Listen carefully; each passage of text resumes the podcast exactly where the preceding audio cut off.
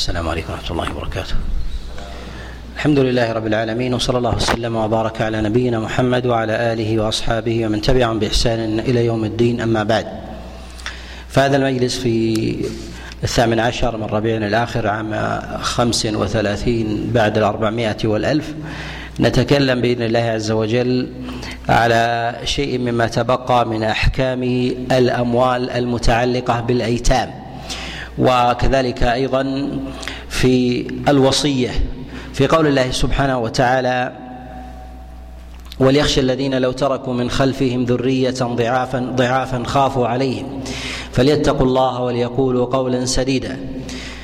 هذه الآية في التحذير من الحيف بأمر الوصية سواء كان ذلك من الموصي أو كان ذلك ممن شهد ممن شهد الوصية وحضرها أن يكون منصفا منصفا في حق الموصى إليه ومن في حق الموصي.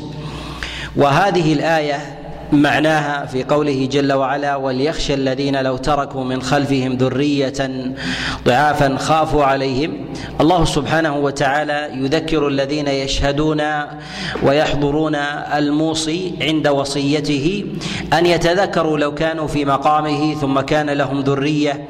وهؤلاء الذرية ضعفاء فماذا يفعل في وصيته؟ فلا يزهد الموصي في ذريته فلو كان مكانه لما تذكر ذكر إلا إلا ذريته. وإذا فالتذكير هنا في هذه الآية في قول الله عز وجل وليخشى الذين لو تركوا من خلفهم ذرية ضعافا أن هذه الآية تتوجه إلى من شهد الوصية. والموصي عند أداء تلك الوصية. فالله عز وجل يعظهم ويذكرهم ويخوفهم به سبحانه وتعالى ويذكرهم الله عز وجل أيضا بذريتهم لو كانوا في موضع في موضع من حضر من حضر الوفاة. ألا يتذكر إلا ذريته. والخطاب في هذه الآية اختلف في في توجيهه فقيل إنه يتوجه إلى من حضر من حضر الوصية عند أدائها وشهد الموصي وهذا قول جمهور المفسرين أن الخطاب يتوجه إلى من شهد الوصية وحضرها أن يكون منصفا في تلقينه للموصي في تلقينه للموصي ألا ألا ينسى ذريته. وهذا هو قول جمهور العلماء من السلف جاء عن عبد الله بن عباس وسعيد بن جبير ومجاهد بن جبر وغيرهم من المفسرين. وهذا هو القول الأول. وثمة قول ثاني في هذا أن الخطاب يتوجه إلى أولياء اليتامى. أن الخطاب يتوجه إلى أولياء اليتامى أن يحذروا في حقهم في أموالهم وأن ينصفوهم كما ينصف أولادهم وكما يحب أيضا في أولادهم أن ينصفوا لو كانوا تحت ولاية غيرهم بعد بعد وفاتهم. فالله عز وجل يقول وليخشى الذين لو تركوا من خلفهم ذرية ضعافا خافوا عليهم فليتقوا الله وليقولوا قولا سديدا يعني تذكر ذريتك إذا كانت من ورائك وقد مت وقد وليهم غير وقد وليهم غيرك من أوليائهم سواء كانوا من الأقربين أو الأبعدين فتذكر في أمر اليتامى الذين تحت ولايتك. الذين هم تحت ولايتك فتقوم بالإنصاف لهم كما تحب أن تنصف ذريتك من بعدك. كما كما تنصف الذرية الذرية له من بعده وهذا نوع من التذكير لكسر حظ النفس الذي ربما ربما يحضر عند عند الطمع. وذلك أن الولي إذا ولي مال يتيم وكان صاحب مال كثير ربما لم يعد في حسبانه المال القليل فربما أكل من غير حاجة أو أعطى من غير حاجة أو ربما لم يتاجر ويضارب له بصدق وإخلاص. وأما إذا كانت ذريته عند غيره وكان في مقام شهوده واختياره لا أحب أن يكون لذريته كذا وكذا من الإنصاف والحماية وعدم أخذ المال وأكله. وأما في ذرية غيره فإنه يغيب عنه هذا الأمر. وهذا نوع من التذكير. للنفس وكذلك كسر لشهوتها وطمعها وشرهها الذي يغيب عند عند حظ عند حظ النفس من مال الغير.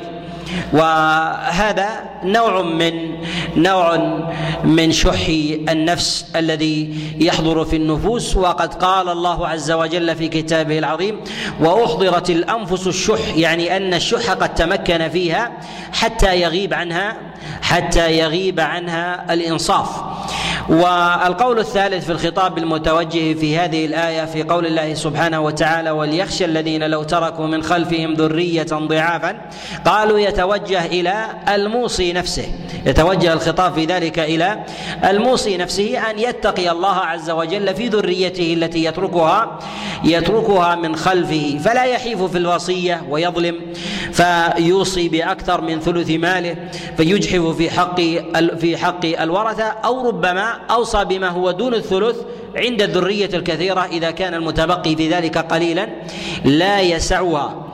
ولهذا نقول إن الخطاب في هذه الآية يتوجه إلى ضبط الوصية ويتعلق بحفظ حق المال مال القاصر الذي لا يستطيع حفظا لماله استقلالا بنفسه سواء كان سواء كان من الأيتام أو كان من الورثة.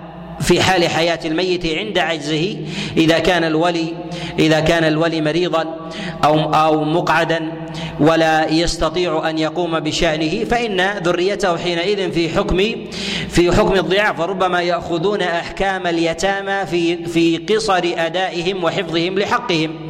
فيتقي الله عز وجل في أمر في أمر أموالهم. وهنا التذكير في قول الله جل وعلا وليخشى الذين لو تركوا من خلفهم ذرية ضعافا خافوا عليهم. إشارة إلى أن أولى أصحاب الحقوق من الورثة هم الأولاد من البنين والبنات ولهذا خوف الله عز وجل بهم وذكرهم وجعلهم من الذرية. ولم يذكر الله عز وجل ما يليهم الإنسان من غير ذريته وذلك من الآباء. وهم أحق من الأبناء والبنات. وكذلك الإخوة وإن كانوا دون دون الأولاد في الحق. ما ذكر الله عز وجل الآباء؟ لأن العادة جارية في أمور الناس أن أن الأبناء يكونون بعد الآباء من جهة من جهة الوفاة وأن الآباء يسبقون أبناءهم. وأن الغالب في ذلك أن الخوف على الذرية أن الخوف على الذرية لا الخوف على الرجل الشديد حتى لو مات ابنه من قبله فربما يموت الابن قبل والده ويكون الوالد في ذلك في ذلك شديدا. فجرت الآية مجرى الأغلب فجرت الآية مجرى الأغلب من الخوف على الذرية. ذرية ضعافا خافوا عليهم فليتقوا الله وليقولوا قولا قولا سديدا يخافون عليهم من بخس من بخس متسلط ظالم أو ولي أو ولي مقصر مسرف أو يأكل مالهم بغير حق. فالله عز وجل جعل ذلك إنصافا جعل الله عز وجل ذلك إنصافا إنصافا لهم. وهذه الآية في جميع أحوالها في توجه الخطاب سواء كان يتوجه لمن حضر وشهد الوصية أو كان ذلك للموصي بنفسه أو كان لولي اليتيم. فيها حفظ أموال اليتامى وأموال الضعفاء وأموال الضعفاء. وكان الناس في ابتداء في ابتداء الأمر قبل أن يحد الله عز وجل على لسان نبيه الوصية ألا تكون إلا في الثلث وما دون. كانوا إذا حضرت الرجل الوفاة يأتون عنده فيقولون لا لا تغرك ذريتك فإنها لا تنفعك يوم القيامة فأنفق في سبيل كذا وكذا من أعمال من أعمال البر. فيزهدون الموصي في حق ذريته فينفق ماله كله أو أنفق أو أنفق أكثر من ثلث ماله. فنهاهم الله عز وجل عن ذلك. وأمرهم بأن يتقوا الله عز وجل في الإنصاف في أمور الأموال. وهذا المعنى قد جاء عن عبد الله بن عباس فيما رواه عطاء عن عبد الله بن عباس عند ابن جرير الطبري وغيره. والأظهر في ذلك والأشهر في كلام المفسرين أن الخطاب في هذه الآية الخطاب في هذه الآية يتوجه إلى من حضر الوصية إلى من حضر الوصية أن يتقي الله في الموصي وأن يتقي الله في ذريته وأن يتقي الله في ذريته. فلا ينقله شيئا يجحف في حق الورثة ويكون في ذلك ظالما. فيقبل التلقين. وذلك أن الموصي خاصة إذا كان عند مرضه فإنه فإنه يوجل من حضور الموت ويغيب وتغيب عنه آه، كثير من الحقوق. فإنه يقبل التلقين والنصيحة لشتات ذهنه وضعف قلبه وعدم إدراكه لكثير من الحقوق واللوازم عليه. فيحب أن يدخر من ذلك حقا لنفسه يوم القيامة. فربما ظلم الذرية وأنفق كل كل ماله. فأوصى الله عز وجل من شهده وكان حاضرا أن يتقي الله أن يتقي الله في ذرية هذا الموصي وفي هذا الموصي ألا يحيف ولا يظلم. كما لو كان في موضعه فيتذكر ذريته. كما لو كان في موضعه فيتذكر ذريته فعليه حينئذ أن يوصي وأن يحفظ وأن يحفظ حقوقه. وهذا في آه في موضع قبل نزول قبل نزول ضبط الوصية ومقدار ما يوصي به ما يوصي به الموصي. ولما جاء الأمر بتحديد ذلك كان كان الأمر واجبا على قول عامة عامة العلماء. والوصية من جهة مقدارها تقترن بكثرة الورثة وضعفهم بكثرة الورثة وضعفهم فينظر إلى فينظر إلى حالهم من جهة الزيادة والكثرة في وصية الموصي. إلا أن النبي صلى الله عليه وسلم حينما قدر ذلك بالثلث في قصة سعد بن أبي وقاص عليه رضوان الله كما جاء في الصحيحين من حديث سعد بن أبي وقاص قال عادني رسول الله صلى الله عليه وسلم وأنا مريض في حجة الوداع. فقلت يا رسول الله اني إن عندي مالا كثيرا وليس لي وارث إلا إلا ابنتي. فهل لي أن أوصي بثلثي مالي؟ فقال النبي صلى الله عليه وسلم لا. فقال وهل لي أن أوصي بشطر مالي؟ قال لا. قال فهل لي أن أوصي بثلث مالي؟ قال النبي صلى الله عليه وسلم الثلث والثلث والثلث كثير. وهذه الآية فيها ضبط للحد الذي يوصي به الإنسان الحد الأقصى. فهل هذا ترخيص للإنسان أن يوصي بالثلث وما دون على الإطلاق؟ نقول إن النبي صلى الله عليه وسلم بين حينما ذكر الثلث قال والثلث والثلث كثير. الثلث والثلث كثير. وذلك أن سعد بن أبي وقاص لم يكن لديه إلا بنت واحدة. ومع ذلك قال النبي صلى الله عليه وسلم الثلث والثلث كثير. إنك إن تدع ذريتك أغنياء خيرا من أن تدعهم فقراء يتكففون يتكففون الناس. فإذا كان الرجل ترك مالا مالا قليلا مالا قليلا. فهل نقول له إنه وورثته كثير أو له وارث واحد؟ لا يسد لا تسد التركة حاجة. نقول له أوصي بالثلث لأن النبي صلى الله عليه وسلم أجازه لسعد. نقول يتفق العلماء على أن الوصية إذا أضرت بالورثة فالموصي آثم أيا كان مقدارها. أيا كان مقدارها ولو كانت دون ولو كانت دون الثلث. فإذا أوصى الإنسان بربع ماله وربع ماله قليل وورثته كثير كأن يكون عنده من الذرية عشرة من البنين والبنات. وترك مثلا مئة دينار أو ألف دينار أو نحو ذلك وكان وهو في مقام الورثة قليل. يدعهم فقراء ولا يغنيهم. فالوصية حينئذ في حقه في حقه محرمة ولو كان ذلك ولو ذا كان ذلك بشيء قليل. إذا كانت التركة تدع تدع الورثة فقراء. إذا كانت التركة تدع الورثة فقراء.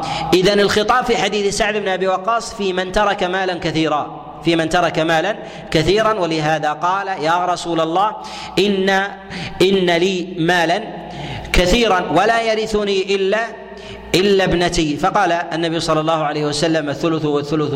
كثير إنك إن تدع ذريتك أغنياء خير من أن تدعهم فقراء يتكفف يتكففون الناس. والعلة والمقصد من هذا أنك إذا أنفقت فستنفق في كبد الرطبة وترجو أجرها. ولا أعظم أجرا من ذريتك الذين تنفق تنفق على غيرهم وتدعهم. فحينئذ هم أولى لفقرهم ومسكنتهم. ولهذا نقول إن في أمر الوصية إذا كانت تجحف في حق الورثة فيصبحون فقراء من دونها فالوصية ولو كانت قليلة فهي محرمة. فالوصية ولو كانت قليلة فهي فهي محرمة.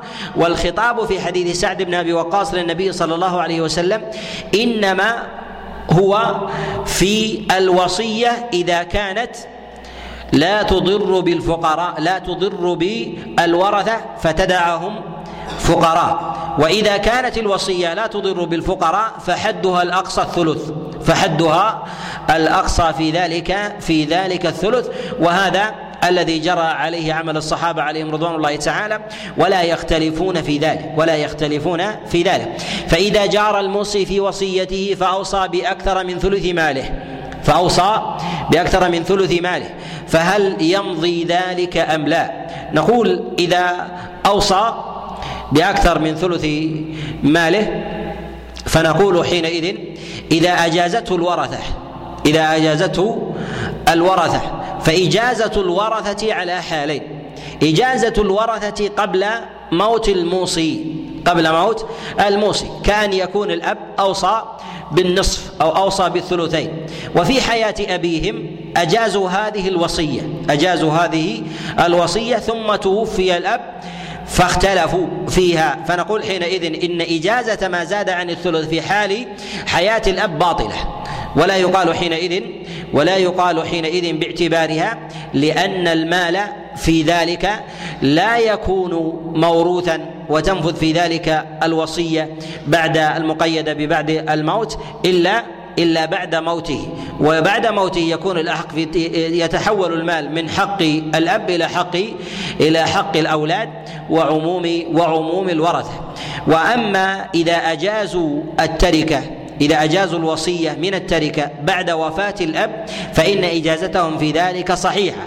ويكون حكم المال الذي أسقطوه مما زاد عن الثلث كحكم التبرع الذي أخرجوه من مالهم بطيب بطيب نفس بطيب نفس منهم.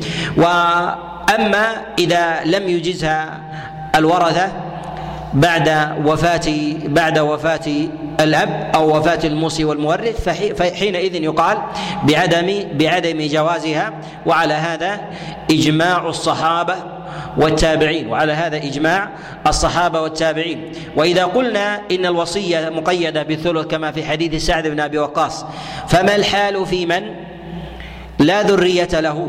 وله مال كثير أو له مال قليل ولا وارث له. ولا وارث ولا وارث له. فهل له أن يوصي بجميع ماله أو يوصي بأكثر من الثلث؟ اختلف العلماء في هذه المسألة على قولين.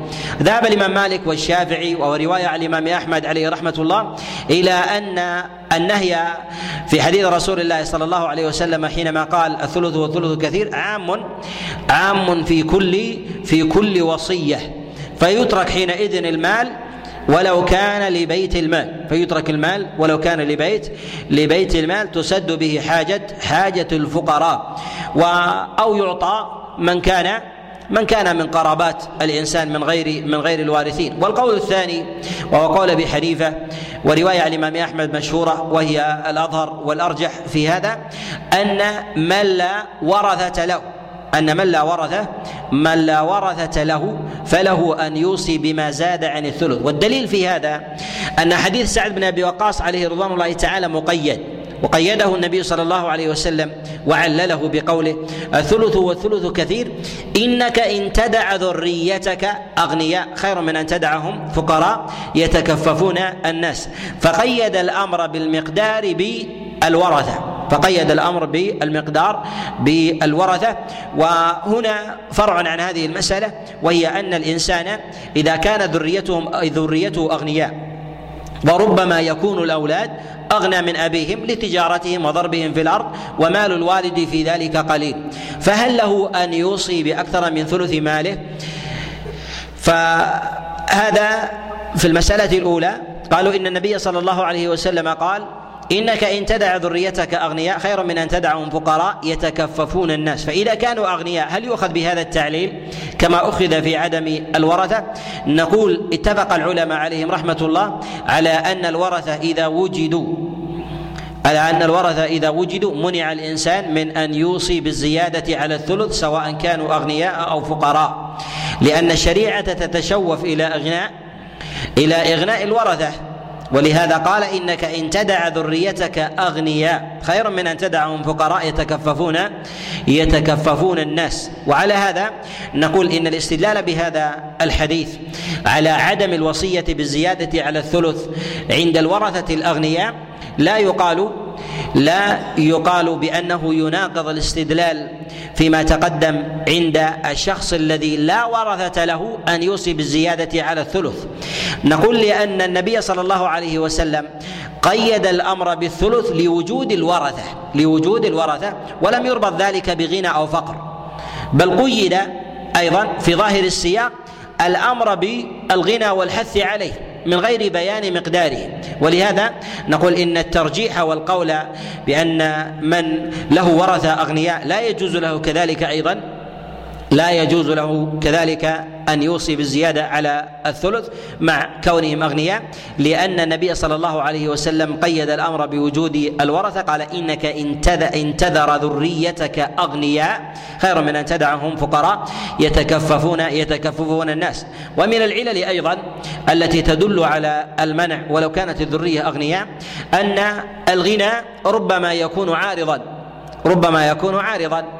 فتغتني الذرية عند وفاة ابيهم فربما يفتقرون بعد ذلك ولا يجدون مالا إلا مال إلا مال ابيهم وحينئذ يقال بأن التعليل بالكفاية ومقارنتها بعدم وجود الذرية تعليل ضعيف تعليل تعليل ضعيف والفرق في ذلك ظاهر أن عدم الذرية في هذا. هو متعلق أصلا بقسمة التركة وفضلا عن جانب الوصية والتركة في ذلك آكد آكد من الوصية في الشريعة ولهذا كثرت النصوص في بيان المواريث وكذلك انصبام أهل الفروض وأحكامهم وكذلك أيضا ما يتعلق بالوصية فإنها دون دون تركه الورثة وكذلك أيضا فإن التركة أو المواريث تضيق جانب الوصية والوصية لا تضيق جانب جانب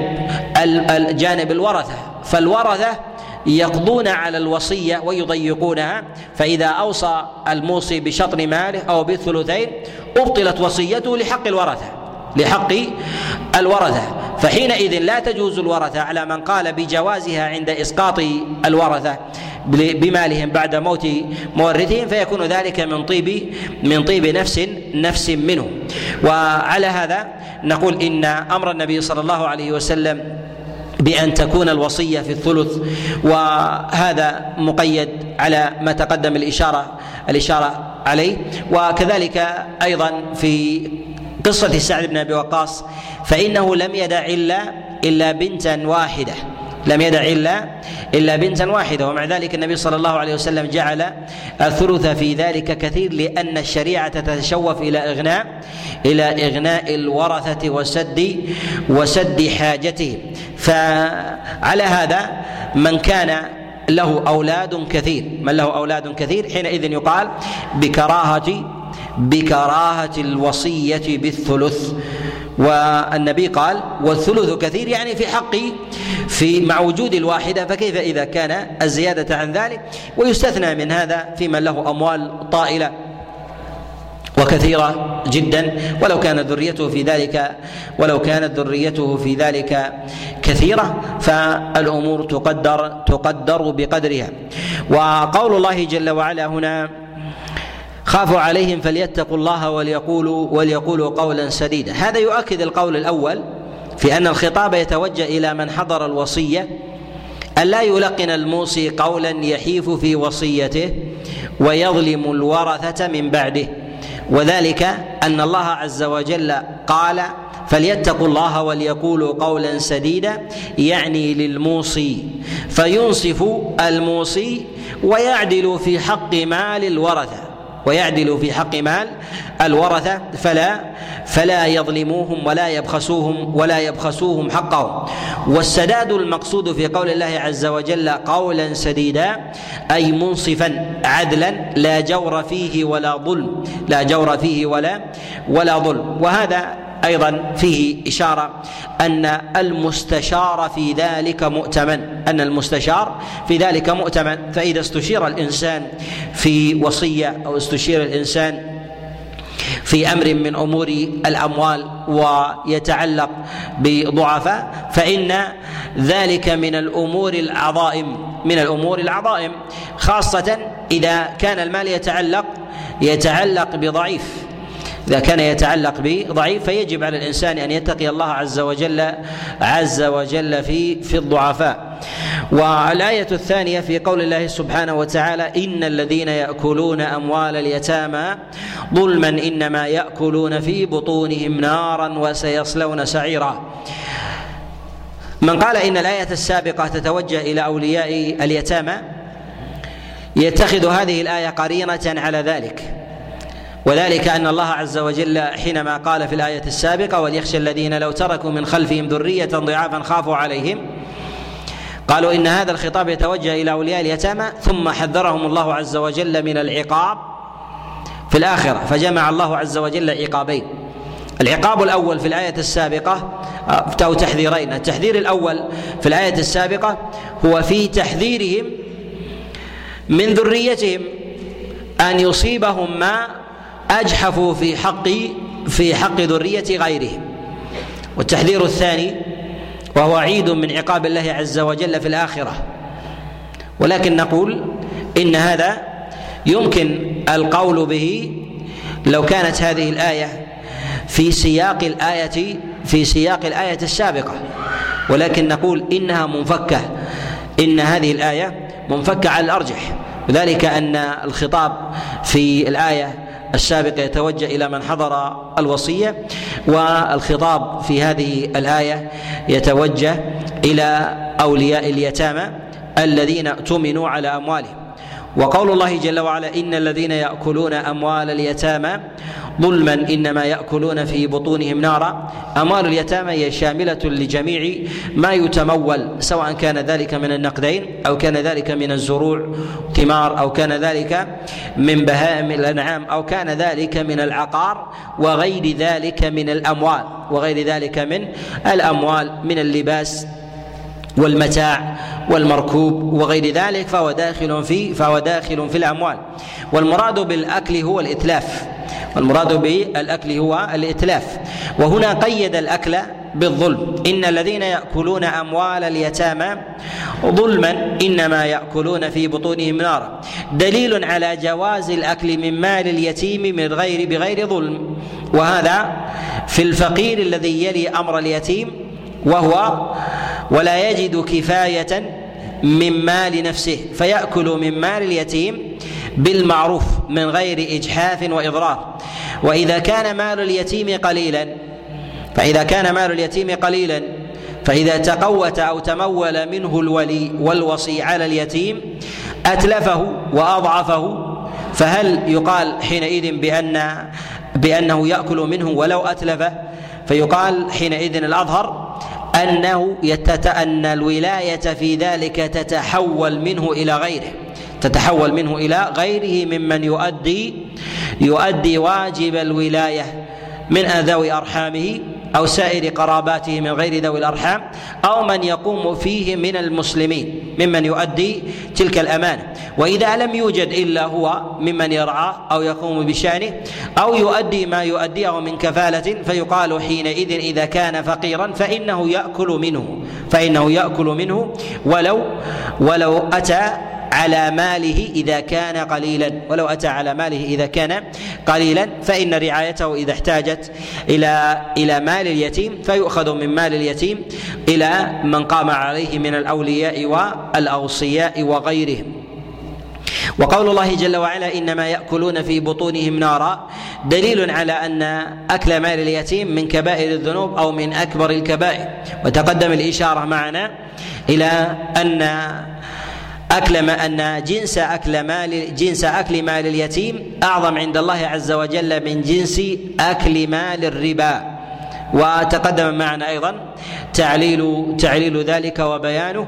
وأيضا في هذا إشارة وتأكيد على ما تقدم. وكذلك أيضا أن الجزاء من جنس العمل. فكما يستمتع الإنسان ويتلذذ بأكل مال اليتيم في الدنيا فإنه يعاقب أيضا بذلك في الآخرة على هذا النحو وذلك أنه يكون في بطنه نارا.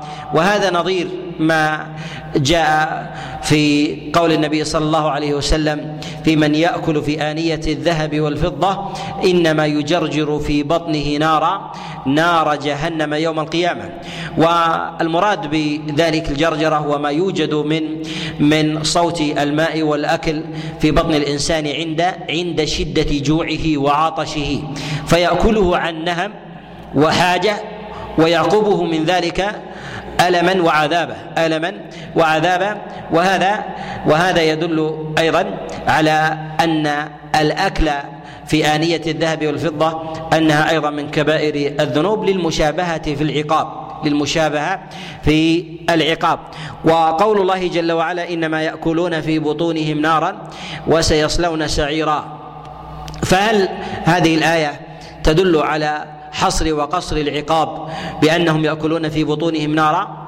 أم تدل على أن أن أجناس العذاب متنوعة ومنها أنهم يأكلون في بطونهم نارا؟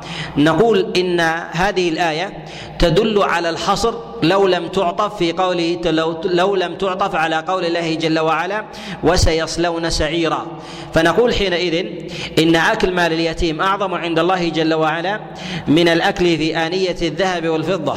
وذلك أن آنية الذهب والفضة جاء العقاب فيها كما في الحديث في الصحيح. قال إنما يجرجر في بطنه نارا نار جهنم وما عطف عليها العذاب وما عطف عليها العذاب بالنار. وهذه الآية في أكل مال اليتيم ذكر أن أنهم يأكلون في بطونهم نارا وعطف عليها كذلك أنهم يشوون في النار. وقول الله جل وعلا وسيصلون سعيرا يعني يشوون في نار جهنم.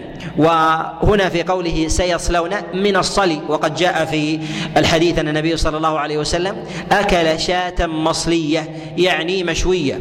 وقوله هنا سيصلون سعيرا يعني يشوون في نار جهنم. عافانا الله عز وجل وإياكم وإياكم من ذلك. الآية الثالثة.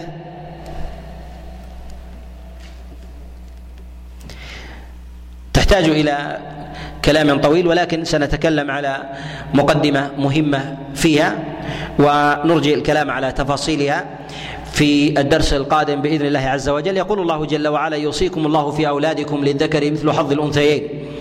لما ذكر الله سبحانه وتعالى أمور الأموال مما يتعلق بأمر الأزواج وذكر الله عز وجل المهور وذكر الله سبحانه وتعالى قوامة الرجل على المرأة والنفقة على الذرية والنفقة على الزوجة.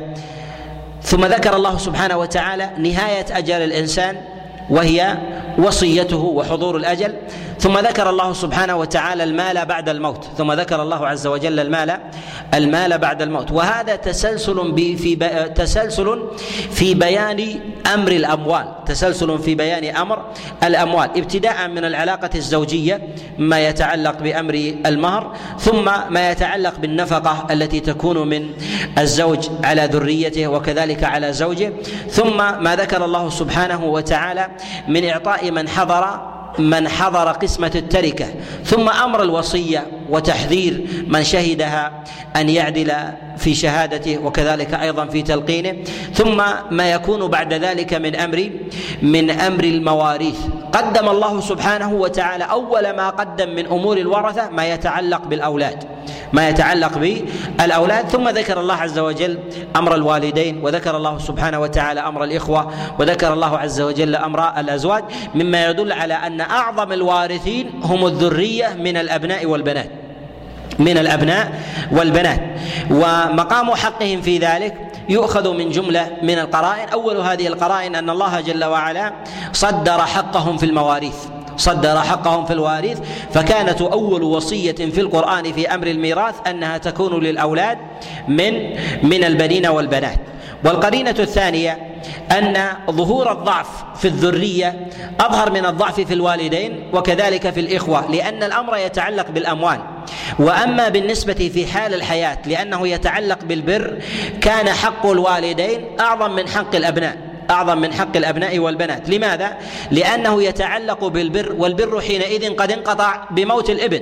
بموت الابن فما بقي إلا ماله. فلما كان ماله هنا يتعلق بالقوة والضعف والكفاية كان الفقر والحاجة في الذرية أظهر من أظهر من كونه في الوالدين. فأوصى الله سبحانه وتعالى في الأولاد وقدمهم على على غيرهم.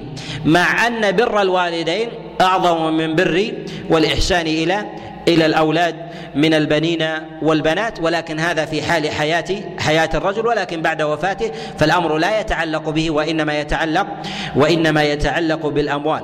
هذه الآية من الآيات العظيمة وتتضمن أيضا حكمة جليلة في أمر الوصية وإحكام الشريعة في تفصيل تفصيل أمور الميراث والأمر المالي وما يسمى بالاقتصادي الذي يتعلق بأمر الرجل وكيانه وولاياته سواء كان من من الأمور الأيتام أو كان ذلك من أمور القرابات أو كان ذلك في أمر الوصية نظام كامل لا يدرك الإنسان حقيقة الإسلام وتمام عدله وإحكامه إلا وقد نظر إلى المنظومة كاملة إلا وقد نظر إلى المنظومة كاملة. فالله سبحانه وتعالى أول ما حذر أول ما حذر في أمور الأموال من أمر من أمور اليتامى وآتوا اليتامى أموالهم.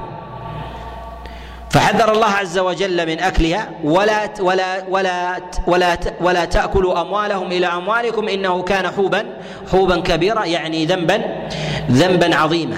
ثم ذكر الله عز وجل أمر المار الذي يدفعه الإنسان إلى زوجه ثم ذكر الله سبحانه وتعالى بعد ذلك النفقة وارزقوهم فيها واكسوهم وقولوا لهم قولا قولا معروفا. ثم ذكر الله عز وجل أمر الوصية التي تكون عند شهود الموت. ثم ذكر الله عز وجل أمر أمر المواريث. لماذا ذكر الله عز وجل هذا التسلسل الحياتي بأمر النفقة؟ ثم قدمه على أمر أمر المواريث. ولم يفرقه الله جل وعلا. نقول هذا فيه رد على كثير من العقلانيين الذين يقولون إن في قسمة التركة في الإسلام ظلم للورثة من الأولاد. فكيف يجعل للذكر مثل حظ الأنثيين؟ فهذا فيه عدم إنصاف كما يزعمون للوارث من الإناث. قالوا وكما هو في البنات من البنات من الأولاد كذلك أيضا في الأخوات مع الإخوة. نقول إن الله سبحانه وتعالى لما ذكر أمر التسلسل أراد أن يبين جل وعلا إحكامه في ضبط الأموال. إحكامه في ضبط الأموال. وأن الإنسان لا يدرك حقيقة الأمر والتكليف في هذه الآية إلا وقد أدرك ما قبلها. فالله جل وعلا آمر بالإنفاق على الأنثى. وأول نفقة تكون على الأنثى بالنسبة لزوجها بالنسبة لزوجها بالنسبة للزوج أن تكون من الزوج لزوجه من الزوج لزوجه. وإذا كانت أيضا من غير الأزواج فإن الذي ينفق عليها ينفق عليها وليها ولو لم يكن زوجا. وهذا ظاهر في قول الله سبحانه وتعالى وآتوا النساء صدقاتهن نحلة. ثم ذكر الله جل وعلا أمر النفقه عليهن ولو كن من غير الأزواج. قال وارزقوهم فيها واكسوهم وقولوا لهم قولا قولا معروفا. فجعل الله وجوب النفقة على المرأة شبيها شبيها بالوجوب الذي ينفقه الولي على على ذريته الصغار. وفي هذا توجيه إلى أن التكليف في العمل والضرب في الأرض والتكسب يتوجه إلى يتوجه إلى الرجال لا يتوجه إلى النساء. يتوجه إلى الرجال لا يتوجه إلى النساء لأن الله جل وعلا يقول في هذه الآية ولا تؤتوا السفهاء أموالكم التي جعل الله لكم قياما يعني النساء والصبيان قال وارزقوهم فيها واكسوهم وقولوا لهم قولا معروفا. اذا المرأة ينفق عليها منذ ولادتها ولا ولا يجب أن تعمل فينفق عليها أبوها وينفق عليها زوجها إذا تحولت ولايتها من أبيها إلى زوجها ويبدأ ذلك بالمهر. ثم ينفق عليها من وليها أيا كان نوعه أبا أو كان زوجا كما في قوله وارزقوهم فيها واكسوهم وقولوا لهم قولا قولا معروفا. فهي مكفية قبل زواجها ومكفية بعد زواجها ومكفية أيضا بعد طلاقها لو طلقت. قبل وفاة زوجها فإنها حينئذ لها المتعة في عدتها وإذا تحولت إلى ولاية وليها الأول فإنه يتوجه إليها قول الله جل وعلا وارزقوهم فيها واكسوهم وقولوا لهم قولا قولا معروفا. فإذا قيل بهذه الكفاية حينئذ يدرك أن المراد في قول الله جل وعلا يوصيكم الله في أولادكم للذكر مثل حظ الأنثيين لأن الولد سيستقبل حياة جديدة ينفق معه على الإناث وينفق معه على زوجه من بعده وينفق على على زوجه من بعده. فالزيادة التي أخذها على الأنثى ليستقبل فيها أمر النفقة على على أنثى أخرى وهو ما يتعلق بالزوجية. والفوت الذي فات البنت من جهة الورثة أخذته قبل من نصيبها من والدها من الإنفاق الذي زاد عادة على زاد عادة على الولد. ولهذا تجد في أحوال الناس أن الأب أن الأب يستمر بالنفقة على البنت ولو كانت كبيرة. ولو كانت كبيرة. أما الأب أما الابن فيسبق البنت استقلالا عن أبيه بالكفاية. بالكفاية. فنفقة الأب على البنت بالاستمرار عليها سواء كانت مع زوج أو من غير أو من غير ذات زوج فالنفقة عليها تكون في ذلك أكثر. وكذلك أيضا عادة في الإنفاق على النساء أن النفقة عليهن تكون أكثر من النفقة على الأبناء وهذا أمر معتاد. من جهة الكسوة ومن جهة الحلي وغير ذلك فإنه يكون لها من النفقة أكثر عادة من النفقة على على الأولاد إلا ما كان من أمر من أمر آخر ما يتعلق بالذرية بأمور كفاية حاجة الناس وما زاد عن ذلك مما يظنه الناس أنه نفقة وليس من النفقة وليس من النفقة كأن يعطي الأب ابنه بيتا أو يعطيه مركبا أو غير ذلك فهذا من الهدايا التي يجب أن تتساوى فيه المرأة في الحق تتساوى فيه المرأة بالحق من ذريته فإذا أعطى ابنه دارا هدية له أو ارضا أو عقارا فإنه يجب أن يعطي بنته مثله أو يقيمه ويعطي ويعطيه مال. أما مسألة النفقة فإن النفقة في ذاتها فيستويان في أمر الكفاية ولكنه يختلفان من جهه من جهة المقدار. ولهذا لما تباينت المرأة من جهة استمرار من جهة استمرار الإنفاق عليها والنفقة على على أمر الولد أكثر. ولهذا إذا لم تدرك أمر المهور ولم تدرك أمر الإنفاق والولاية من الأب والزوج على الزوجة وعلى المرأة عموما لا يدرك الإنسان أمر الميراث لا يدرك الإنسان أمر الميراث. لهذا كثير من أهل النفاق ومرضى القلوب في زماننا يأخذون هذه الآية في قول الله عز وجل يوصيكم الله في أولادكم للذكر مثل حظ الأنثيين فيقولون إن هذا ليس ليس بعدل فلم يعدل مع البنت وربما ينظرون إلى أمر أن المرأة مستقلة بمالها. أن المرأة مستقلة بمال. ولا يجب على زوجها ولا على وليها أن ينفق عليها. أن ينفق أن ينفق عليها. ولا يرون أيضا المهر أن الرجل يصدق على زوجته صداقا عند عند العقد عليه. ويجب عليه أن يقوم بشأنها ما دامت في الزوجية من جهة المأكل والمشرب والكسوة والسكنى وعلاجها إن مرضت ولا منة له في ذلك. فالله عز وجل يقول وارزقوهم فيها واكسوهم وقولوا لهم قولا معروفا ويقول الله عز وجل الرجال قوامون على النساء فهذا معنى معنى القوامة. فالمرأة من ولادتها إلى مماتها مكفية من جانب النفقة. مكفية من جانب النفقة. ولهذا نقص حظها وحقها من تركتها من أبيها فكان حينئذ للذكر مثل حظ مثل حظ الأنثيين. مثل للذكر مثل حظ الأنثيين ولكن الأنثى ليست على عمومها من جهة التفاضل ولكن تتفاضل في جانب البنوة وجانب الأخوة مع الذكور من جنسها ولكن في جانب آخر وهو جانب جانب الوالدين. جانب الوالدين فلهما في ذلك السدس فهذا الاختلاف إن بين الذرية وبين الأبوين لأن الذرية في ذلك تستقبل حياة وأما ما يتعلق بالآباء فإنهم في الغالب أنهم يكونون في حال ضعف وحاجتهم في ذلك متقاربة إلى السداد فكان ذلك غاية فكان ذلك غاية في أمر في أمر الإحكام. ولهذا الذين يتكلمون في مسائل العدل في الميراث وعدم التساوي في ذلك فهم ينظرون إلى هذا الحكم مجتزئا عن غيره مجتزئا عن عن غيره خاصة ممن يتأثرون بالمدرسة الغربية في جانب النفقة فيرون أن المرأة لا ينفق عليها زوجها يجب عليها أن تعمل ولهذا في الغرب المرأة تتكسب لنفسها فلا يكون في ذلك مهر فإذا تزوجت تقوم بشأنها ويقوم الرجل بشأنه تقوم بطعامها ويقوم الرجل بطعامه وربما يدخل الزوج والزوجة مطعما ويشترون بدولار تسدد المرأة دولارها ويسدد الرجل دولاره. ويريدون أن أن يفهموا يوصيكم الله في أولادكم للذكر مثل حظ الأنثيين. أنت لا تدرك هذا المعنى. حتى تعرف ما قبلها مما ساقه الله عز وجل.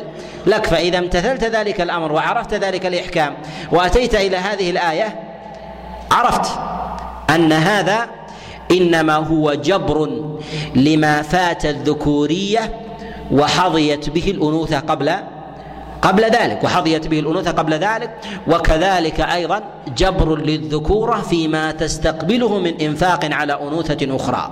بالإنفاق على أنوثة أنوثة أخرى مما يتعلق من زوجه ودوام الإنفاق على على بنته فكان ذلك كمال كمال العدل والإنصاف والإحكام في أمر الأموال. لهذا نقول إن المنظومة الاقتصادية في الإسلام من لم ينظر إليها تامة فإنه لا يعرف تمام العدل والإحكام الذي جاء في الشريعة.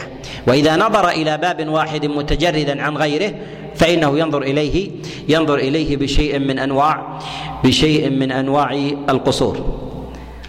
نتوقف عند هذا القدر ونكمل إن شاء الله عز وجل بقية الأحكام المتعلقة في هذه الآية لأنها تحتاج إلى مجلس طويل. وبالله التوفيق وصلى الله وسلم وبارك على نبينا محمد.